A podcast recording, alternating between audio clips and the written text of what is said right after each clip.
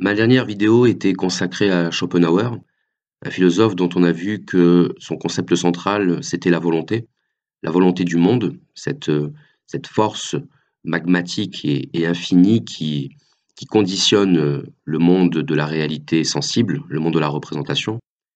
Aujourd'hui, j'aurais souhaité parler d'un auteur qui euh, s'est lui-même défini comme un, un disciple de Schopenhauer. Il est en quelque sorte euh, le continuateur de son œuvre, même si euh, il s'en écarte de manière assez conséquente. Et ce philosophe, euh, tout le monde le connaît de nom, c'est Nietzsche. La pensée de Nietzsche est, est difficile à, à saisir de prime abord, ne serait-ce que par sa forme. Nietzsche écrivait sous forme d'aphorismes la plupart du temps. Les aphorismes, ce sont des, des courts paragraphes qui sont des sortes de fulgurances philosophiques et qui sont assez difficiles à interpréter. C'est un penseur qui demande du temps pour être vraiment digéré. La pensée de Nietzsche, c'est une critique globale de la culture occidentale. Pour Nietzsche, la culture occidentale est basée sur ce qu'il appelle la morale du ressentiment. Et cette morale du ressentiment, il l'attribue essentiellement au christianisme. Nietzsche combattait la pensée chrétienne. Nietzsche combattait toute pensée qui était basée sur une distinction entre le bien et le mal. En gros, il combattait toutes les, toutes les idéologies qui prétendaient dicter aux hommes la manière de se comporter. Nietzsche était pour la disqualification de toutes les valeurs existantes et pour la réhabilitation de nouvelles valeurs à travers son concept du surhomme. On va en parler en profondeur. Alors je fais tout de suite une petite parenthèse sur le nazisme. Nietzsche est souvent euh, accusé d'avoir euh, inspiré la pensée nazie. Je vais donner mon point de vue là-dessus, qui n'est que mon point de vue, hein, je le précise. Tout ça, ce sont des foutaises. Nietzsche a développé une pensée, une pensée philosophique, une pensée de l'humanité, une vision anthropologique, et que des courants, des idéologies politiques aient pu s'appuyer sur, euh, sur sa pensée, c'est un fait. Mais s'appuyer sur une pensée ne signifie pas que la pensée est elle-même fautive. On peut toujours utiliser une pensée dans le sens de ses intérêts. D'ailleurs, une pensée aussi riche que, que celle de Nietzsche peut facilement être interprétée dans le sens des intérêts de n'importe qui. Vous pouvez faire dire ce que vous voulez à Nietzsche, comme vous pouvez faire dire ce que vous voulez à Schopenhauer. Il suffit de prélever quelques citations qui vont dans le sens de votre interprétation. C'est très facile. Donc, je n'en dirai pas plus. La pensée de Nietzsche est basée sur une approche naturaliste de la pensée, c'est-à-dire une approche biologique, en fait, de la pensée. Pour Nietzsche, toute philosophie vient du corps. Ça veut dire qu'on pense comme on est constitué physiologiquement. La pensée n'est pas indépendante du corps, la pensée émane du corps, et notre constitution biologique va déterminer la manière dont on va penser se représenter le monde. Alors pour Nietzsche, il y a plusieurs étapes. La physiologie détermine la morale et la morale détermine l'intellect, c'est-à-dire les idées. Qu'est-ce que ça veut dire? Ça veut dire que pour Nietzsche, un individu de constitution faible aura une morale de faible. Et parce qu'il a une morale de faible, il aura des idées faibles, des idées de faibles. Pour Nietzsche, il y a des types de pensées qui correspondent à des types d'individus. La philosophie de Nietzsche est donc basée sur une typologie, une classification des euh, types d'hommes, des types de comportements qui correspondent à des types de pensées. Cette vision très euh, naturaliste de la pensée, l'idée que toute pensée émane d'un corps et que si on comprend le corps d'où vient la pensée, eh bien on comprend mieux la pensée qu'en l'étudiant de manière indépendante, cette méthode, il va l'appliquer dans son analyse. Au lieu de partir d'une pensée pour la critiquer sur son contenu, au lieu de faire ça, Nietzsche, lui, va se livrer à une généalogie de la pensée et à une généalogie de la morale qui sous-tend cette pensée. La généalogie de la morale, c'est essayer de comprendre l'histoire et l'origine de la morale, de savoir comment elle est née, comment elle est apparue, et qui a créé la morale. Et à partir du moment où on saura qui a créé la morale, on saura ce qu'est la morale, et on saura ce que vaut la morale. Pour Nietzsche, la morale, au sens où on l'entend couramment, elle est issue d'abord de la pensée de Platon, puis de la pensée chrétienne.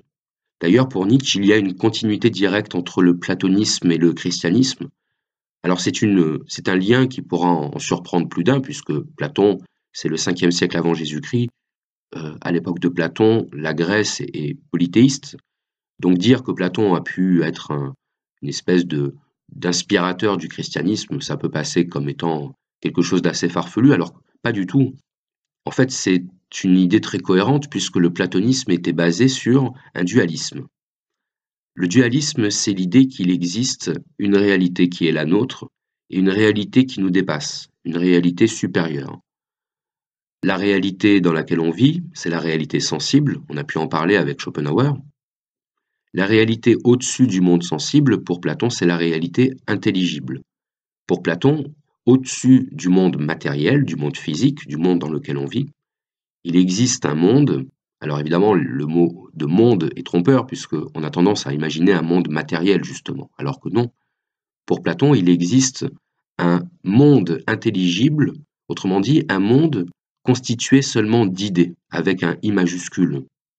Car pour Platon, toutes les choses matérielles, toutes les choses sensibles, ne sont que des, des exemples, des images, d'objets qu'il appelle les idées. Et les idées, pour Platon, sont la vraie réalité, c'est une réalité transcendante. De la même façon, dans le christianisme, eh bien, il y a une séparation assez nette qui est faite entre l'ici-bas et l'au-delà.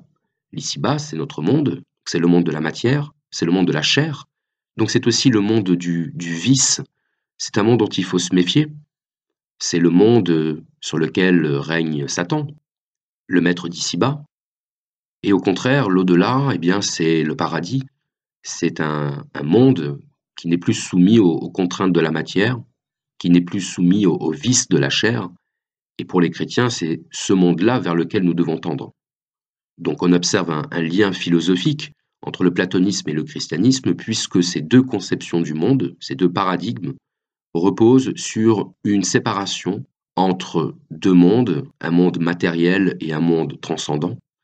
Et cette pensée, cette pensée dualiste, Nietzsche considère qu'elle est la source de la maladie de notre civilisation. Il pense que c'est cette vision du monde qui va conduire l'homme à sa perte. C'est ce qu'il appelle le nihilisme. Alors le nihilisme, ça signifie, le latin nihil veut dire rien, le nihilisme c'est la pensée du néant. Et pour Nietzsche, la transcendance, c'est-à-dire le fait de ne pas se satisfaire de la réalité matérielle, de la refuser, de la rejeter, voire de la condamner, en la considérant comme corruptrice par exemple, eh bien ça c'est du nihilisme puisque c'est une pensée qui va chercher un ailleurs et qui va donc rejeter la réalité dans laquelle nous nous trouvons. Rechercher un ailleurs, ça signifie qu'on ne se satisfait pas du monde dans lequel on est. Eh bien cet ailleurs, pour Nietzsche, c'est une illusion. C'est quelque chose qui n'a pas d'existence, puisque pour lui, il n'y a pas d'au-delà. La philosophie de Nietzsche repose sur ce qu'on appelle l'immanence. L'immanence, c'est ce qui s'oppose à la transcendance. L'immanence, ça veut dire qu'il n'y a pas d'extérieur par rapport à la réalité. Et ce mode de pensée dualiste, qui est commun donc aux, aux platoniciens et aux chrétiens, Nietzsche l'appelle le nihilisme. Le nihilisme, la pensée du néant. Alors la question qui se pose, c'est mais qu'est-ce que reproche exactement Nietzsche à cette pensée, à cette pensée dualiste, à cette pensée platonicienne, à cette pensée chrétienne? Pourquoi dit-il que c'est une pensée qui va conduire l'humanité à sa perte? Bien, c'est assez simple à comprendre. En fait, pour Nietzsche, toute pensée qui repose sur une séparation entre le bien et le mal, le vrai et le faux, toutes ces séparations à partir desquelles nous construisons notre pensée et notre action, toutes ces distinctions d'ordre intellectuel et moral, ont été créées de toutes pièces, inventées, par les faibles pour vaincre les forts. En fait, pour Nietzsche, tous les concepts que nous utilisons qui reposent sur une opposition, qui reposent sur un dualisme, ils expriment ce qu'il appelle la morale du ressentiment. La morale du ressentiment, eh bien, c'est par exemple la morale qui dit que le fort n'a pas le droit d'utiliser sa force contre le faible. C'est la morale qui dit qu'il est mal de se comporter de manière égoïste. C'est la morale qui va s'appuyer sur la culpabilité, qui va dénoncer le vice et le péché. Autrement dit, la morale du ressentiment, c'est la morale qui va nier la vie. Pourquoi nier la vie? Parce que pour Nietzsche, la vie, elle est essentiellement volonté de puissance. Là encore, je dois faire une précision, puisque la volonté de puissance, ce n'est pas, comme on, on l'entend souvent, le désir de domination, la recherche de la gloire et du pouvoir. Non, ce n'est pas ça. La volonté de puissance, c'est la puissance qui anime le monde, c'est la volonté qui anime le monde. La volonté de puissance, c'est la volonté de la puissance elle-même. C'est la volonté qui affirme sa puissance dans la réalité, qui affirme sa puissance dans la vie, qui affirme sa puissance dans l'homme. Lorsqu'un homme recherche la puissance, en fait, il ne recherche pas la puissance de manière indépendante et séparée du monde. C'est la vie elle-même qui exprime sa puissance à travers cet homme. La recherche de la puissance n'est pas quelque chose de négatif pour Nietzsche, c'est au contraire la volonté affirmative du monde dans sa plénitude. Pour nous, la puissance, c'est un concept qui a une connotation négative, puisqu'on l'associe à la domination d'autrui. Et pour Nietzsche, la puissance n'a absolument rien à voir avec ça, puisque le fort, celui qui est animé de cette volonté de puissance, eh bien, il n'en a rien à faire de dominer le faible, puisque vouloir dominer le faible, ce serait déjà considérer que le faible a une valeur, ce serait lui accorder une importance qu'en tant que faible, il ne mérite même pas. Donc la volonté de puissance chez Nietzsche est effectivement un égoïsme, mais c'est un égoïsme radical, c'est un égoïsme qui ne se pose même pas la question de la valeur d'autrui, puisque l'égoïsme plein et entier ne cherche pas à tirer profit d'autrui, il nie tout simplement autrui. Il ne le reconnaît pas comme étant autrui, il ne le reconnaît pas comme existant. La puissance chez Nietzsche, c'est un concept absolument central, puisque c'est le concept selon lui qui définit le mieux l'essence même de l'être, l'essence même de la vie, l'essence même de la réalité. On a vu avec Schopenhauer que la volonté, c'était cette, cette force qui s'exprimait à travers l'espèce et à travers les individus, notamment à travers l'instinct de reproduction, à travers le désir sexuel comme désir inconscient de perpétuer l'espèce. Hein, vous vous rappelez, c'est le stratagème de la nature pour arriver à ses fins, la perpétuation dans le temps. De la même façon, chez Nietzsche, la vie est un mouvement qui recherche sans cesse à croître, à s'affirmer de plus en plus. Et si ce mouvement rencontre des oppositions, eh bien, tant pis pour elle. Mais la puissance ne s'occupe pas de savoir si elle rencontre ces oppositions, elle broie les oppositions sans même se poser la question. La volonté de puissance, c'est l'idée d'une force primitive, instinctive, originelle, qui traverse tout ce qui est, et pour Nietzsche, c'est ça la seule réalité. La volonté, c'est cette force d'affirmation et de croissance de chaque chose, de chaque être. Prenons un petit exemple. Un enfant qui grandit. Il viendrait à l'idée de personne de dire qu'un enfant qui grandit, c'est un enfant qui a envie de prendre plus de place que les autres, qui a envie de consolider son espace vital pour filer la, la comparaison faite tout à l'heure. Non, l'enfant qui grandit, c'est l'enfant qui exprime et qui extériorise le mouvement même de la vie, puisque la vie est faite pour croître, et l'enfant qui grandit, il exprime cette puissance de croissance qui est incluse dans la vie. La volonté de puissance, c'est l'essence même de la vie, c'est l'essence même de la réalité.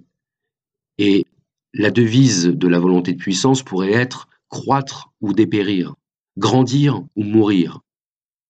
Donc, pour finir sur, sur cet aspect, pour Nietzsche, seule la volonté de puissance peut être considérée comme étant digne de valeur, et toutes les valeurs qui reposent sur le dualisme, qui sont des, des inventions des faibles pour combattre les forts, eh bien toutes ces valeurs-là, pour Nietzsche, n'ont strictement aucune valeur. C'est pour ça qu'on peut dire que la philosophie de, de Nietzsche est une philosophie de la réévaluation, puisque pour Nietzsche, toutes les valeurs existantes doivent être dévaluées et remplacées par de nouvelles valeurs, des valeurs qui vont favoriser l'émergence de ce qu'il appelle le surhomme.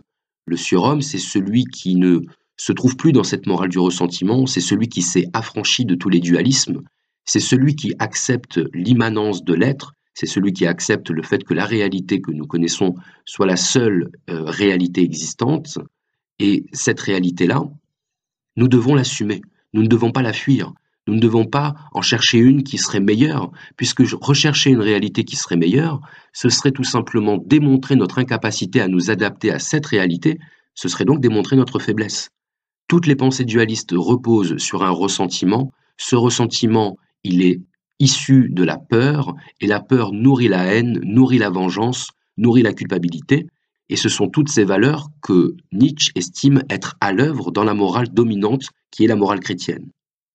La volonté de puissance, ce n'est donc pas un concept moral, ce n'est pas une apologie du désir de domination. Pour Nietzsche, la volonté de puissance est l'essence même de l'être, puisque la réalité est toujours en devenir, elle est toujours en mouvement. Le mouvement, c'est le propre de la vie, c'est même le propre de tout ce qui est, et ce mouvement, c'est un mouvement vers l'accroissement.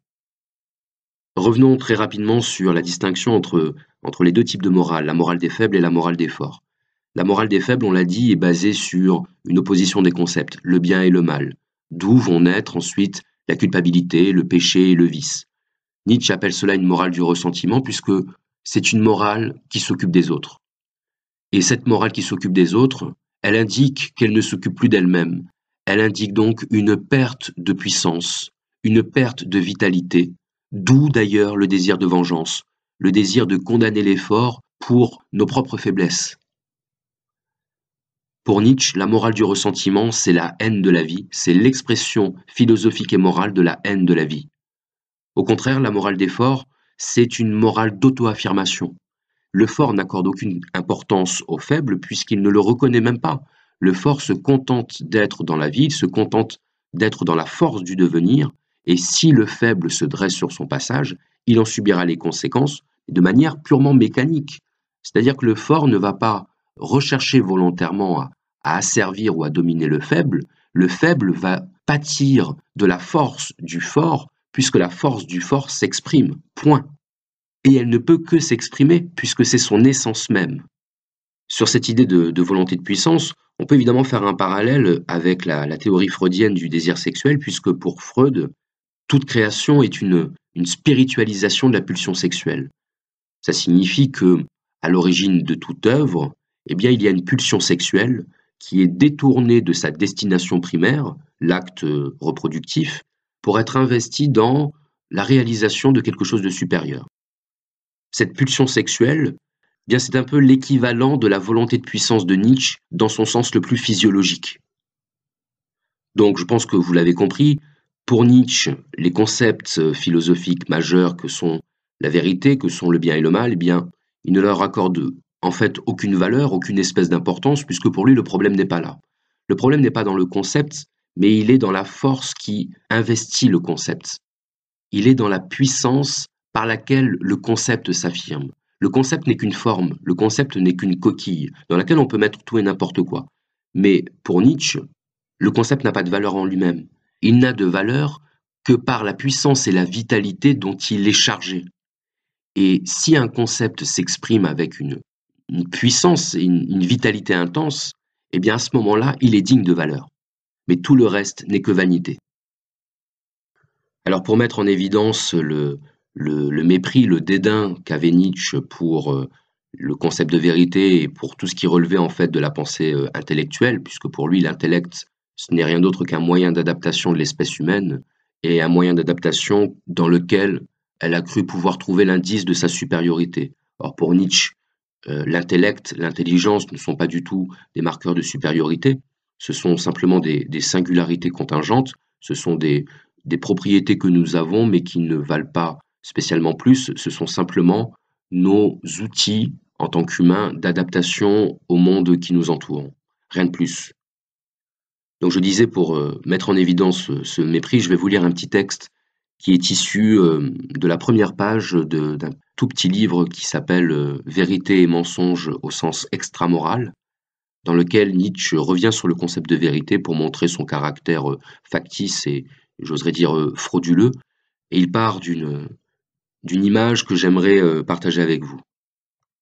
Voici ce qu'il écrit. « Il y eut une fois, dans un recoin éloigné de l'univers répandu en d'innombrables systèmes solaires scintillants, un astre sur lequel des animaux intelligents inventèrent la connaissance. Ce fut la plus orgueilleuse et la plus mensongère minute de l'histoire universelle. Une seule minute, en effet. La nature respira encore un peu, et puis l'astre se figea dans la glace. Les animaux intelligents durent mourir. Une fable de ce genre, quelqu'un pourrait l'inventer, mais cette illustration resterait bien au-dessous du fantôme misérable, éphémère, insensé et fortuit que constitue l'intellect humain au sein de la nature. Des éternités durant, il n'a pas existé, et lorsque c'en sera fini de lui, il ne se sera rien passé de plus. Car ce fameux intellect ne remplit aucune mission au-delà de l'humaine vie. Il n'est qu'humain.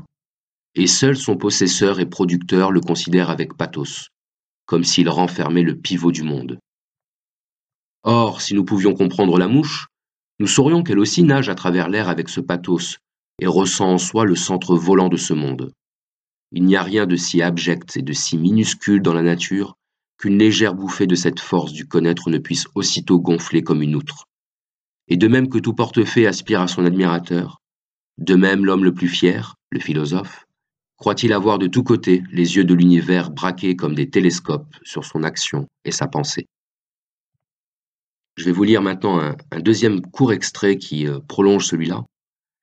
L'intellect, en tant que moyen de conservation de l'individu, déploie ses principales forces dans le travestissement, car c'est le moyen par lequel se maintiennent les individus plus faibles, moins robustes, qui ne peuvent pas se permettre de lutter pour l'existence à coups de cornes ou avec la mâchoire affilée des bêtes de proie. C'est chez l'homme que cet art du travestissement atteint son sommet.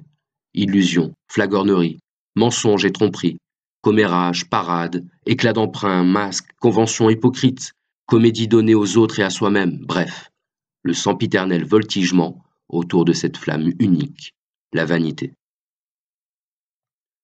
Pour Nietzsche, la philosophie doit être une exaltation de la vie, un chant de la vie, une danse de la vie. Alors, dansons.